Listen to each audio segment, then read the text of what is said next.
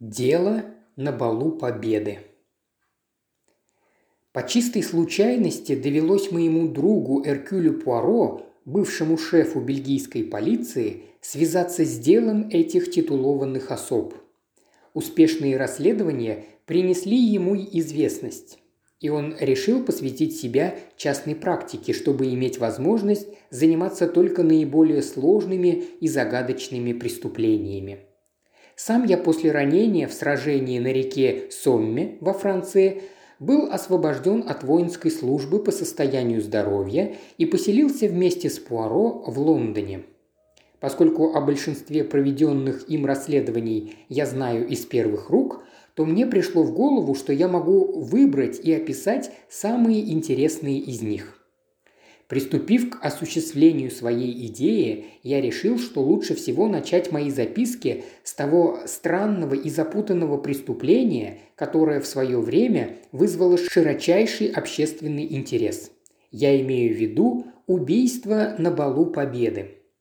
Возможно, оригинальные методы расследования, присущие Пуаро, полнее и ярче представлены в других, более загадочных делах, Однако сенсационность этого события, участие в нем известных особ и реклама в прессе позволили стать ему знаменитым делом. И я пришел к выводу, что давно пора рассказать миру о том, какую роль сыграл Пуаро в разгадке данного преступления. Чудесным весенним утром мы с Пуаро сидели в его гостиной. Мой маленький друг, как всегда аккуратно и щеголевато одетый, слегка склонив на бок яйцевидную голову, тщательно накладывал новую помаду на свои усы. Своеобразное, безобидное тщеславие было характерной чертой Пуаро, укладываясь в один ряд с его любовью к порядку, методу и системе. Прочитанное мною Daily Newsmonger незаметно соскользнуло на пол, а я продолжал сидеть, погрузившись в глубокое раздумье, из которого меня вывел вопрос Пуаро. «О чем вы так глубоко задумались, Монами?» По правде говоря, я ломал голову над историей, произошедшей на балу Победы. «Все газеты пестрят сообщениями об этом», – ответил я, слегка постучав пальцем по газетной странице. «Неужели?» И чем больше читаешь об этом, тем таинственнее представляются те события, увлеченно рассуждал я. Кто убил лорда Кроншоу? Можно ли назвать простым совпадением то, что в ту же ночь умирает Коко Куртене? Была ли ее смерть несчастным случаем? Или она намеренно приняла слишком большую дозу кокаина? Я выдержал паузу и взволнованно добавил. Вот какие интересные вопросы задавал я себе. Я несколько разозлился, что Пуаро не проявил ни малейшего интереса к моим словам. Продолжая пялиться в зеркальце, он лишь удовлетворенно пробормотал. Бесспорно, благодаря этой новой помаде усы выглядят просто великолепно. Однако, перехватив мой взгляд, поспешно добавил. «Да-да, исключительно интересно. Ну и как же вы ответили на эти вопросы?» Но прежде чем я успел ответить, дверь открылась, и наша квартирная хозяйка объявила о приходе инспектора Джеппа. Инспектор Джеб из Скотланд-Ярда был нашим старым приятелем, и мы сердечно приветствовали его. «О, мой дорогой Джеб!» – воскликнул Пуаро. «Что привело вас к нам в гости?» «В общем, месье Пуаро», – сказал Джеб, усаживаясь в кресло и приветливо кивнув мне. Я взялся за одно дело, которое, как мне показалось, придется вам особенно по душе, и зашел узнать, не захотите ли вы приложить к нему руку.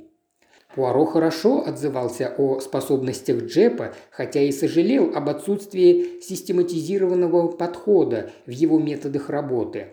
Но я со своей стороны считал, что истинным талантом этого детектива является та удивительная ловкость, с которой он умел заставить Пуаро работать на себя – представив все так, будто сам оказывает ему огромную любезность.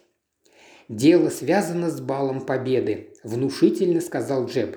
«Разве вам не хочется разгадать эту головоломку?» Пуаро с улыбкой взглянул на меня. «Мой друг Гастингс, во всяком случае, был бы не прочь. Буквально перед вашим приходом он увлеченно рассуждал на эту тему. Не так ли, Монами?» «Не сомневайтесь, сэр», – покровительно сказал Джеб, – «вы тоже заинтересуетесь им». Скажу больше, вы будете гордиться тем, что располагаете секретными сведениями об этом. Итак, перейдем к делу. Я полагаю, месье Пуаро, вам известны основные факты произошедшей истории? Только из газет, а творческое воображение журналистов порой уводит далеко от реальности. Я предпочел бы услышать эту историю лично от вас. Скрестив ноги, Джеб поудобнее устроился в кресле и начал. В прошедший вторник, как известно всему свету, состоялся торжественный Великосветский бал Победы. Разумеется, в наши дни так готова величать себя каждая дешевая вечеринка, но это был действительно грандиозный бал, устроенный в Колоссус Холл, на который собрался весь Лондон, включая нашего лорда Кроншоу и его приятелей. Его досье, прервал инспектора Пуаро, я имею в виду его признаки жизни. Нет, скорее всего, у вас это называется биография.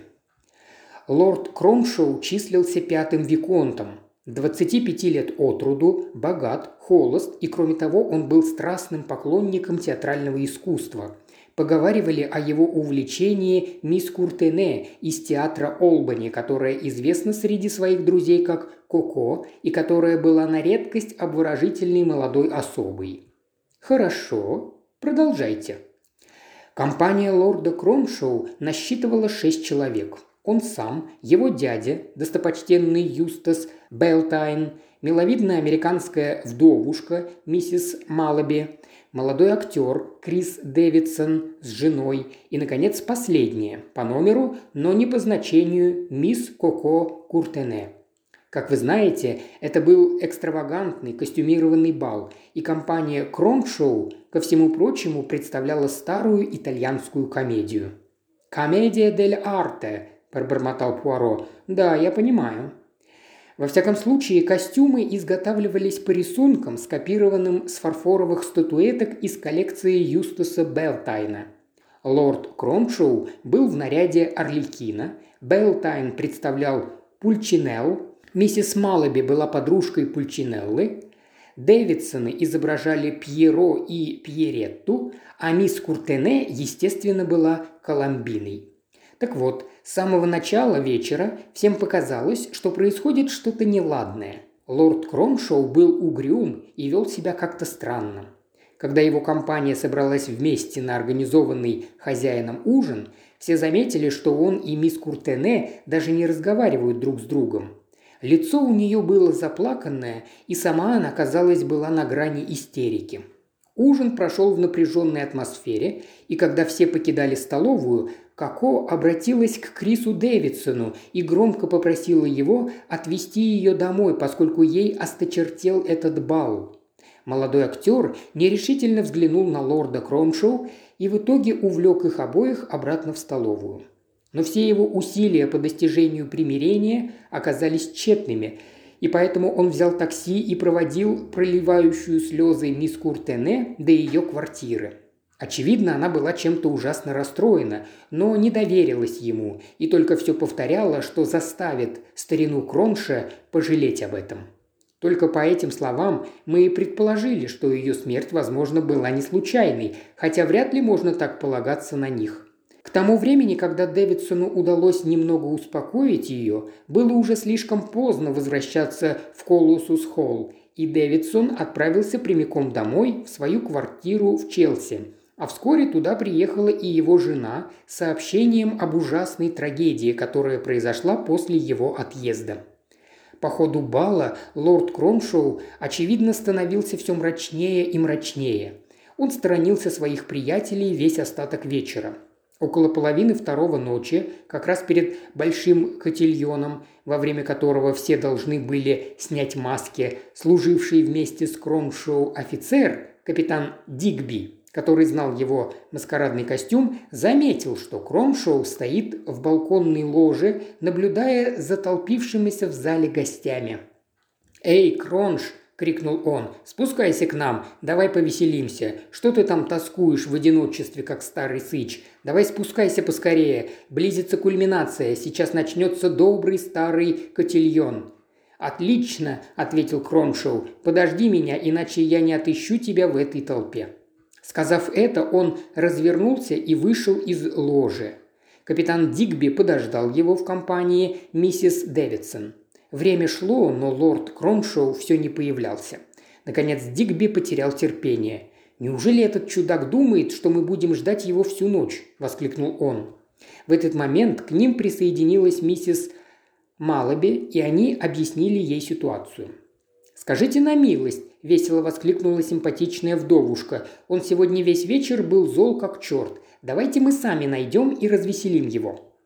Начались поиски, но они остались безуспешными до тех пор, пока миссис Малаби не пришло в голову, что он, возможно, направился в ту гостиную, где они ужинали часом раньше. Все направились туда. Какое зрелище предстало перед их глазами! Они действительно нашли Орликина, но распростертого на полу со столовым ножом в груди. Джеб умолк, а Пуаро, понимающий, кивнул головой, сказал тоном знатока. И, конечно же, неизвестно, кто так грубо воспользовался столовым ножом. Впрочем, как и следовало ожидать. «Ну, а остальное вам известно», – продолжал инспектор. Трагедия оказалась двойной. На следующий день все газеты пестрели сообщениями об убийстве Кроншоу и краткими заметками о том, что мисс Куртене, популярная актриса, была обнаружена мертвой в своей постели и что она умерла в результате приема слишком большой дозы кокаина. Пока непонятно только, был ли это несчастный случай или самоубийство. Ее служанка, вызванная для дачи показаний, подтвердила, что мисс Куртене часто употребляла этот наркотик, и в итоге мы склонились к версии несчастного случая. Тем не менее, нельзя сбрасывать со счетов и возможность самоубийства. Ее смерть представляется мне на редкость несвоевременной, поскольку теперь мы не сможем узнать о причине той ссоры, что произошла на балу. Кстати, в кармане убитого обнаружили изящную эмалевую шкатулочку. На ее крышке бриллиантами было выложено имя Коко, а в самой шкатулке оказалось довольно много кокаина. Служанка мисс Куртене заявила, что эта вещица принадлежала ее хозяйке, и та всегда носила ее с собой, поскольку в ней содержался запас наркотика, которому она сильно пристрастилась. А сам лорд Кроншоу увлекался кокаином. Наоборот, он резко отрицательно относился к этому ее увлечению. Пуаро задумчиво кивнул. Но раз уж шкатулочка оказалась у него, то выходит, он знал, что мисс Куртене употребляет наркотики. Разве это не наводит на некоторые размышления, мой дорогой Джеб? Да, неопределенно промямлил Джеб. Я улыбнулся. «В общем», – сказал Джеб, – «вот так обстояло дело. Что же вы думаете о нем?» Вы рассказали обо всех обнаруженных уликах?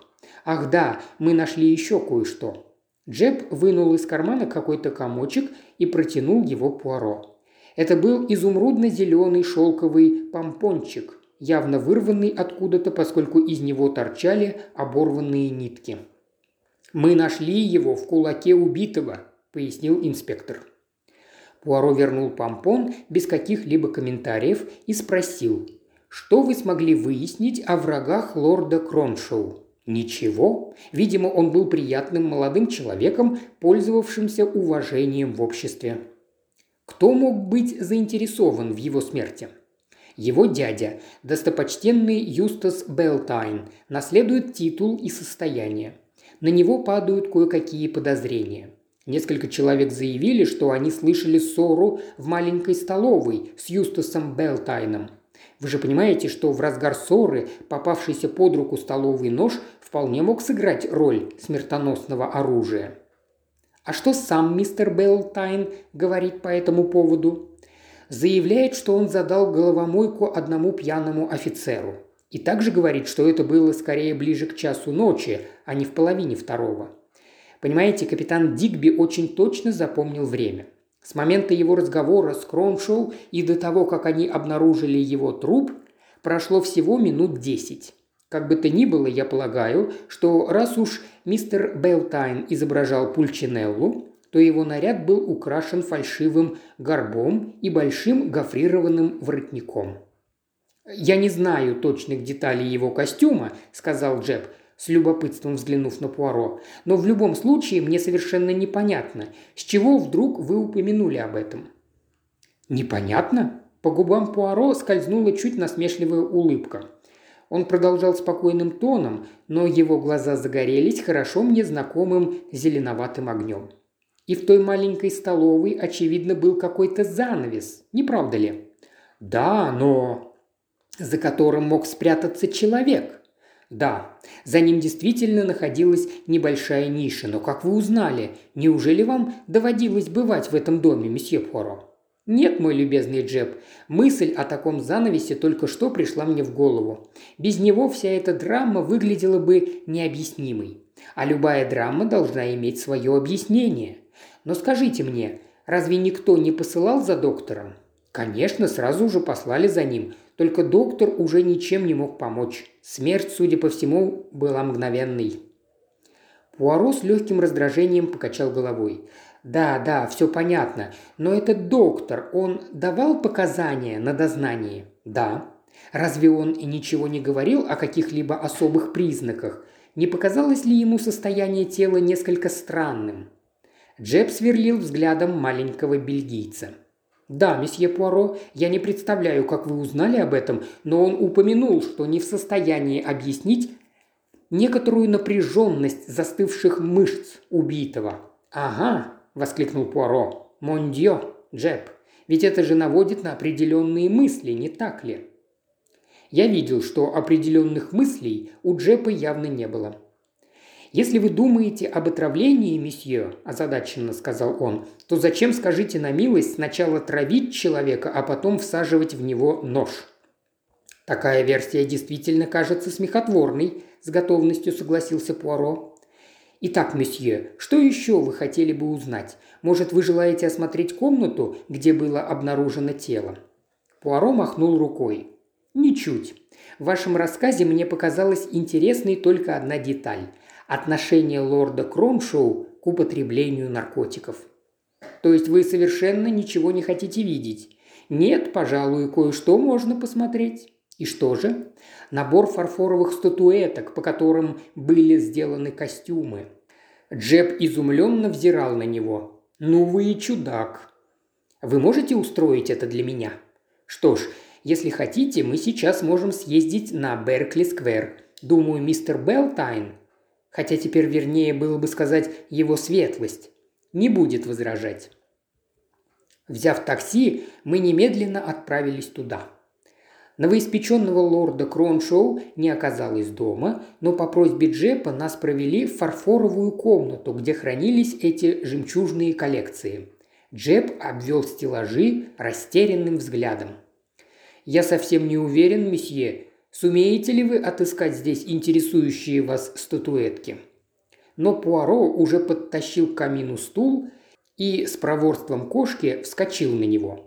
На зеркальной поверхности полочки красовалось ровно шесть фарфоровых фигурок. Пуаро скрупулезно рассматривал их, давая нам краткие комментарии во время осмотра. Вуаля!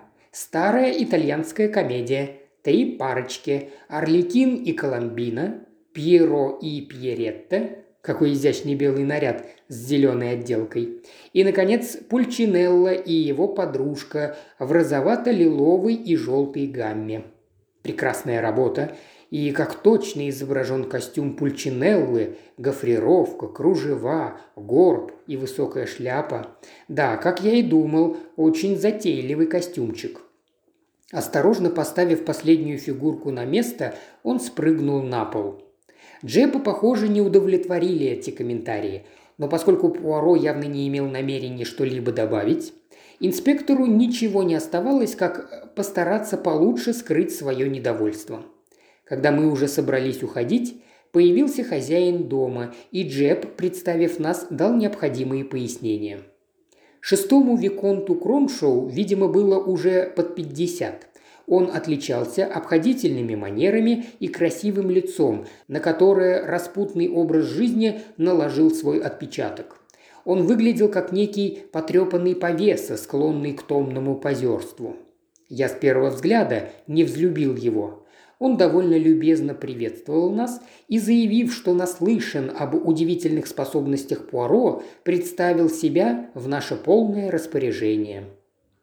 «Полиция делает все, что в ее силах, насколько мне известно», – заметил Пуаро. «Но у меня есть серьезные опасения, что тайна смерти моего племянника так и не будет раскрыта. Загадка этой трагедии кажется совершенно непостижимой. Пуаро с живым интересом присматривался к нему. «У вашего племянника не было каких-либо известных вам врагов?» «У него вообще не было врагов. Я уверен в этом». Лорд помолчал и затем продолжил. «Если вы еще желаете что-либо спросить?» «Только одно», – серьезным тоном сказал Пуаро. «Маскарадные костюмы. Они были воспроизведены точно по вашим статуэткам?» «До малейших деталей», «Благодарю вас, милорд. Вот, собственно, и все, что я хотел уточнить. Желаю вам всего наилучшего». «И что же дальше?» – поинтересовался Джеб, когда мы шли по улице. «Вы же понимаете, что мне нужно идти с докладом в Скотланд-Ярд?» «Бьен. Я не собираюсь больше задерживать вас. Мне нужно выяснить еще один маленький вопрос, и тогда...» «Что тогда?» «И дело будет закончено». «Что? Вы шутите? Вам известно, кто убил лорда Кроншоу?» «Разумеется». «И кто же это? Юстас Белтайн?» «Ах, Монами, вы ведь знаете мою маленькую слабость. Обычно я предпочитаю до самой последней минуты держать все нити расследования в собственных руках. Но не беспокойтесь, я все расскажу вам в свое время. Мне не нужны лавры. Это дело будет вашим, при условии, что вы позволите мне разыграть это дело по моему собственному сценарию». «Хорошо, я согласен», – сказал Джеб. «Надеюсь, мы дождемся в итоге вашего дела. Однако же замечу, что вы редкостный молчун, не так ли?» Пуаро улыбнулся. «Ладно, пока. Я буду в Скотланд-Ярде». Он размашисто зашагал по улице, а Пуаро остановил проходящее такси какие края мы направимся теперь?» – спросил я с живым интересом. «В Челси. Надо повидать Дэвидсонов». Мы сели в такси. «Что вы думаете о новом лорде Кроншоу?» – поинтересовался я. «А что скажет мой добрый друг Гастингс?» Чисто интуитивно он вызывает у меня сильные подозрения. По-вашему, он коварный дядюшка из страшной сказки, не правда ли? А у вас иное мнение? У меня «Я полагаю, что он был очень любезен с нами», – уклончиво сказал Пуаро. «Поскольку у него были на то свои причины». Пуаро взглянул на меня, печально покачал головой и пробормотал что-то насчет отсутствия системы и логики. Дэвидсоны жили на втором этаже многоквартирного дома. Мистер Дэвидсон, как оказалось, отсутствовал, и нам сообщили, что дома только миссис Дэвидсон. Служанка проводила нас в длинную комнату с низким потолком и слишком яркими вычурными драпировками, выдержанными в восточном стиле. Даже воздух казался тяжелым и гнетущим. Он был насыщен густым ароматом, источаемым китайскими благовониями. Нам практически не пришлось ждать миссис Дэвидсон, миниатюрное светловолосое создание, чья хрупкость могла бы показаться трогательной и очаровательной, если бы взгляд ее голубых глаз не был столь проницательным и расчетливым. Пуаро объяснил причину нашего появления, и она печально покачала головой. «Несчастный Кронш и вдобавок бедняжка Коко. Мы так любили Коко, и ее смерть – это такое горе для нас. «О чем вы хотите спросить меня? Неужели мне опять придется вспоминать весь этот ужасный вечер?» «О, мадам, поверьте мне, я не стану понапрасну тревожить ваши чувства. Фактически инспектор Джеб уже рассказал мне все, что нужно. Я лишь хотел бы посмотреть на костюм, который был на вас во время бала в ту ночь». Такое желание слегка удивило хозяйку дома, и Пуаро плавно перешел к пояснениям. Видите ли, мадам, я привык работать по системе, принятой в моей стране. Обычно мы стремимся воссоздать картину преступления, поэтому мне необходимо получить по возможности наиболее полное и реальное представление произошедшего. А в таком случае, как вы понимаете, костюмы играют важную роль. Тень недоумения еще блуждала по лицу миссис Дэвидсон. «Я слышала, разумеется, о воссоздании преступлений», – сказала она, – «но я не представляла, что нужно в таких подробностях изучать все детали. Сейчас я принесу платье». Она вышла из комнаты и очень быстро вернулась с элегантным струящимся нарядом из белого и зеленого атласа. Пуаро взял у нее платье и, внимательно осмотрев его, с поклоном вручил обратно. «Мерси, мадам. Я вижу, что вы имели несчастье потерять один из ваших зеленых помпончиков, тот, что был вот здесь, на плече. Да, он оторвался во время бала. Я подняла его и отдала бедному лорду Кроншу на сохранение. Это случилось после ужина? Да. Возможно, незадолго до трагедии. Легкий оттенок тревоги промелькнул в светло-голубых глазах миссис Дэвидсон, и она быстро ответила «О нет, задолго до нее, на самом деле сразу после ужина». «Ясно. Вот, пожалуй, и все. Не смею вас больше беспокоить. Аревуа, мадам». «Итак», – сказал я, когда мы выходили из здания, – «наконец выяснилась загадка зеленого помпона». «Если бы так. Что вы имеете в виду?»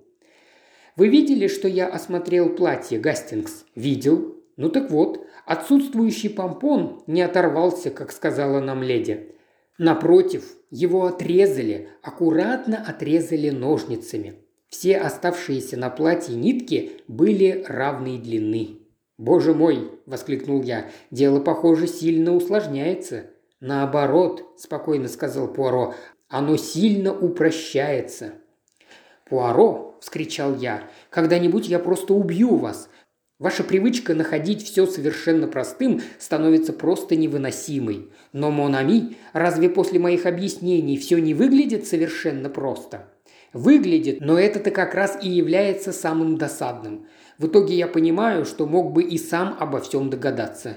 И могли бы, Гастингс, могли бы, если бы только вы взяли на себя труд систематизировать ваши собственные идеи. Отсутствие системы «Ладно, ладно», – поспешно сказал я, поскольку слишком хорошо знал, каким красноречивым становится Пуаро, заводя разговор на излюбленную тему. «Скажите мне, что же мы будем делать дальше? Неужели вы действительно собираетесь воссоздать картину преступления?»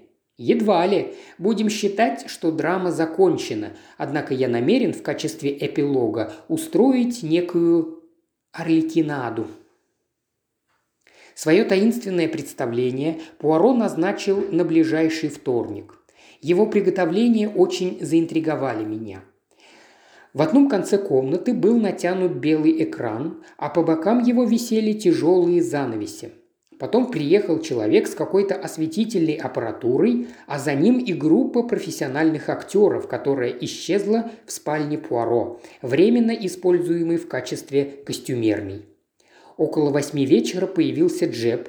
Его настроение явно не отличалось благодушием. Он подозревал, что, будучи полицейским, он не очень-то одобряет затею Пуаро. Здесь попахивает мелодрамой, как и от всех его идей. Впрочем, не вижу в этом никакого вреда, тем более, что, по его словам, такая концовка может избавить нас от многих забот. Благодаря этому расследованию он стал слишком самоуверенным и дерзким. Я и сам, конечно, шел по тому же следу. Я интуитивно чувствовал, что Джеб искажает истину. Но ведь я обещал дать ему возможность разыграть финал по его собственному сценарию. О, вот и зрители. Его светлость прибыл первым в сопровождении миссис Малаби, которую я увидел впервые – она была миловидной брюнеткой и выглядела изрядно обеспокоенной. Следом появились Дэвидсоны. Криса Дэвидсона я также не встречал прежде. Он оказался довольно красивым, высокий смуглый брюнет с непринужденной актерской грацией. Зрительные места для всей компании Пуаро устроил перед импровизированной сценой. Она была ярко освещена. Пуаро выключил остальные лампы, чтобы освещение падало только на экран.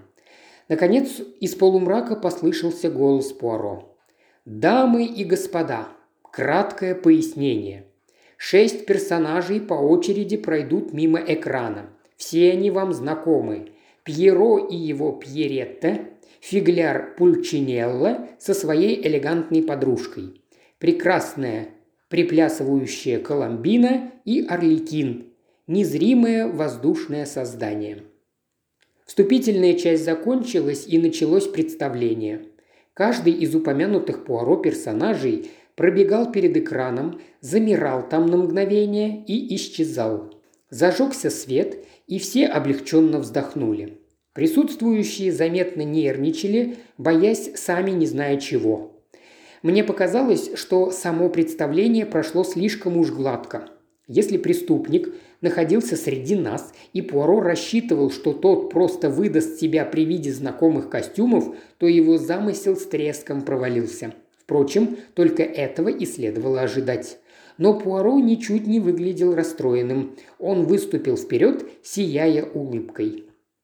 «Итак, дамы и господа, не будете ли вы так добры сказать мне, каждый по очереди, что именно мы только что видели. Не желаете ли начать вы, милорд?» Джентльмен с легким недоумением посмотрел на него. «Боюсь, я не вполне понимаю. Просто опишите мне, что мы видели». «Я... Э, ну что ж, могу сказать, что мы видели, как перед экраном прошли шесть актеров в костюмах персонажей старой итальянской комедии или э, вероятно, они представляли то, как мы сами были одеты в тот вечер. «Тот вечер уже не имеет значения, милорд», – заметил Пуаро. «Первая часть вашей речи содержала именно то, что я хотел услышать. Мадам, вы согласны с милордом Кроншоу?» Говоря, он повернулся к миссис Малаби. «Я... Э, да, разумеется», вы согласны, что видели шесть персонажей, представляющих итальянскую комедию? Ну, конечно же.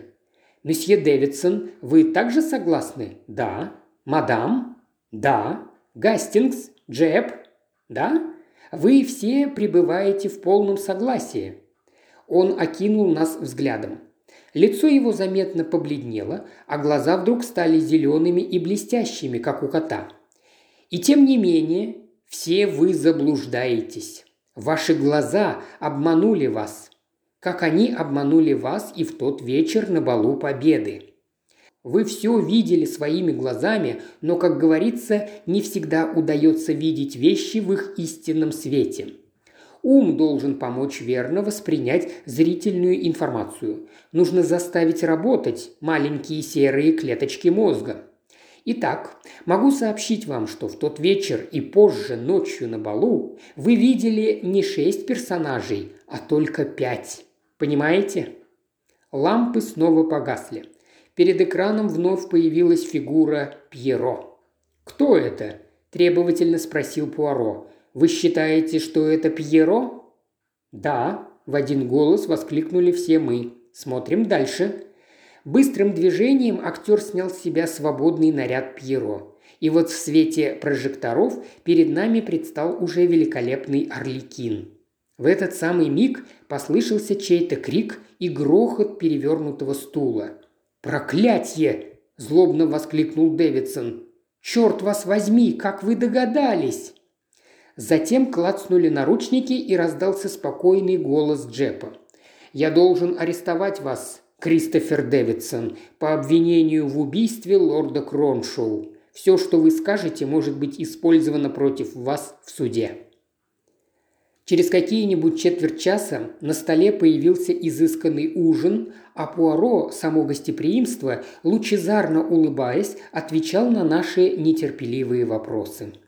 Все совершенно элементарно. Обстоятельства, при которых обнаружили зеленый помпон, сразу предполагали, что он был сорван с костюма убийцы. Я отказался от мысли о Пьеретте, поскольку для нанесения смертельного удара столовым ножом требовалась значительная сила, и сосредоточился на Пьеро, как на предполагаемом преступнике. Однако мы знаем, что Пьеро покинул бал почти за два часа до того, как было совершено убийство – Значит, чтобы убить лорда Кроншоу, он должен был либо вернуться на бал позже, либо убить его до ухода.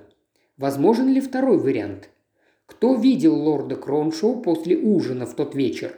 Только миссис Дэвидсон, чьи показания, как я подозреваю, были чистой выдумкой, придуманной для объяснения пропажи помпона, который она, разумеется, срезала со своего платья, чтобы заменить помпон, оторванный от наряда ее мужа.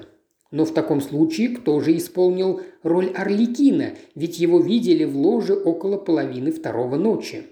Поначалу какое-то время я рассматривал возможность причастности мистера Белтайна к этому преступлению. Но учитывая сложность его костюма, я пришел к выводу, что он просто не смог бы выступить в двух обличьях – Пульчинеллы и Орликина. Однако такое превращение элементарно мог проделать Дэвидсон, молодой человек примерно одного роста с убитым Кроншоу и к тому же профессиональный актер. Только одна вещь удивляла меня.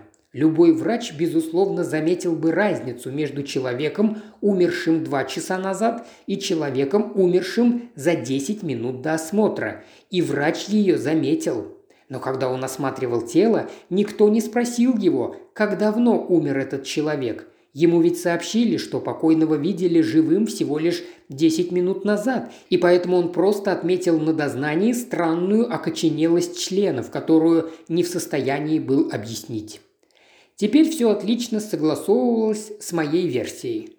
Дэвидсон убивает лорда Кроншоу сразу после ужина, когда, как вы понимаете, на глазах у всех он увлек его обратно в столовую. Затем он уезжает вместе с мисс Куртене, оставляет ее у дверей ее квартиры, хотя по его утверждению он провел у нее какое-то время, пытаясь утешить бедняжку, и с особой поспешностью возвращается в Колоссус Холл но уже как Орликин, а не Пьеро. Простое превращение путем снятия с себя верхнего костюма. Дядя убитого подался вперед. В глазах его сквозило недоумение. Но если так, то он должен был прийти на бал, уже приготовившись убить жертву. А разве у него был хоть малейший мотив для этого? Ради чего он пошел на убийство? Вот чего я не в силах уразуметь. О, мы как раз подходим ко второй части трагедии – смерти мисс Куртене. Никто не заметил одной маленькой детали. Мисс Куртене умерла от отравления кокаином, но ее эмалевую коробку с запасами наркотика обнаружили в кармане убитого лорда Кроншоу. Где же в таком случае она раздобыла ту дозу, что убила ее? Только один человек мог снабдить ее наркотиком – Дэвидсон – и тогда все остальное становится легко объяснимым. Понятно, почему она дружила с Дэвидсонами и почему попросила Дэвидсона проводить ее домой. Лорд Кроншоу, который был активным противником наркомании, обнаружил, что она пристрастилась к кокаину и заподозрил, что его поставщиком является Дэвидсон. Сам Дэвидсон, несомненно, отрицал это, но лорд решительно намеревался выяснить правду у мисс Куртене на балу. Он мог бы простить несчастную девушку, но определенно не стал бы щадить мужчину, который зарабатывал на жизнь продажей наркотиков. Дэвидсону грозило жуткое разоблачение, и он отправился на бал, решив любой ценой заставить Кроншоу замолчать. Так что же выходит, смерть Коко была случайной? Я подозреваю, этот несчастный случай был хитро подстроен Дэвидсоном. Коко рассердилась на Кромшоу, во-первых, из-за его нравоучений, и, во-вторых, из-за того, что он забрал кокаин. Дэвидсон снабдил ее новой порцией и, вероятно, предложил увеличить дозу в отместку старине Кромшоу.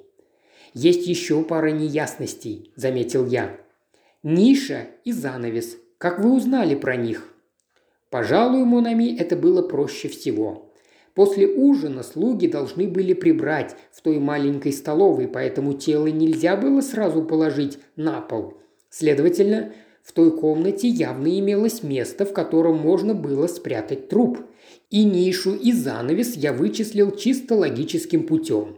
Дэвидсон затащил туда труп и значительно позднее, после того, как ему удалось привлечь к себе внимание в ложе, опять вытащил его перед тем, как окончательно покинуть бал. Этот его маневр был одним из лучших. Он умный парень. Но в зеленых глазах Пуаро я безошибочно прочитал невысказанное замечание. Хотя, конечно, далеко не такой умный, как Эркюль Пуаро.